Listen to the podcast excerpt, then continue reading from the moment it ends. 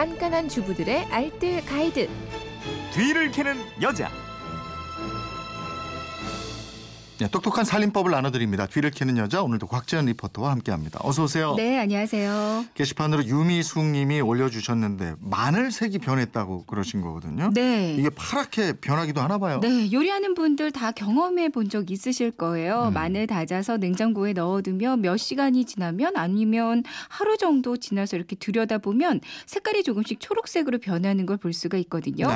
감자가 파랗게 변하면 독성 물질인 솔라닌 생기는 것처럼 마늘 도 파랗게 변하면 이게 독성 물질은 아닐까 걱정이 되는데 네. 근데 안심하셔도 괜찮습니다. 오.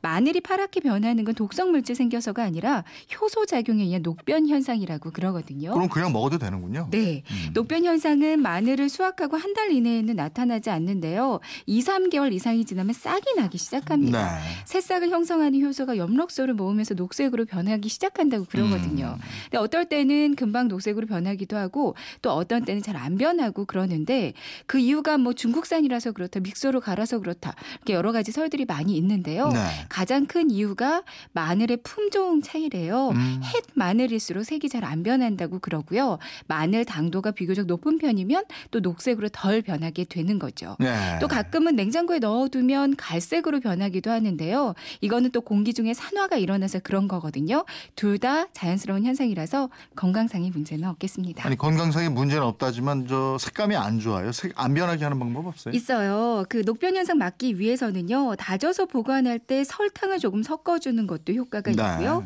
아니면 마늘 다, 다질 때 양파를 조금 넣어서 함께 다지는 것도 효과가 있겠습니다. 음. 소금을 조금 넣어주는 것도 좋다고 그러거든요. 네. 근데 녹변 막는 가장 좋은 방법은 아무래도 보관하실 때 냉장실 말고요. 냉동실에 보관하는 게 가장 좋겠죠. 아, 냉동실에 어떻게 보관할까요? 얼려놓으면 사용할 때 불편하지 않나요? 아, 이렇게 보관하면 편리하게 사용하실 수 있어요. 얼음틀 있잖아요. 아, 여기 안에 하나씩. 비닐팩 깔아서 한 칸씩 네. 다진 마늘 채워주시는 것도 좋고요.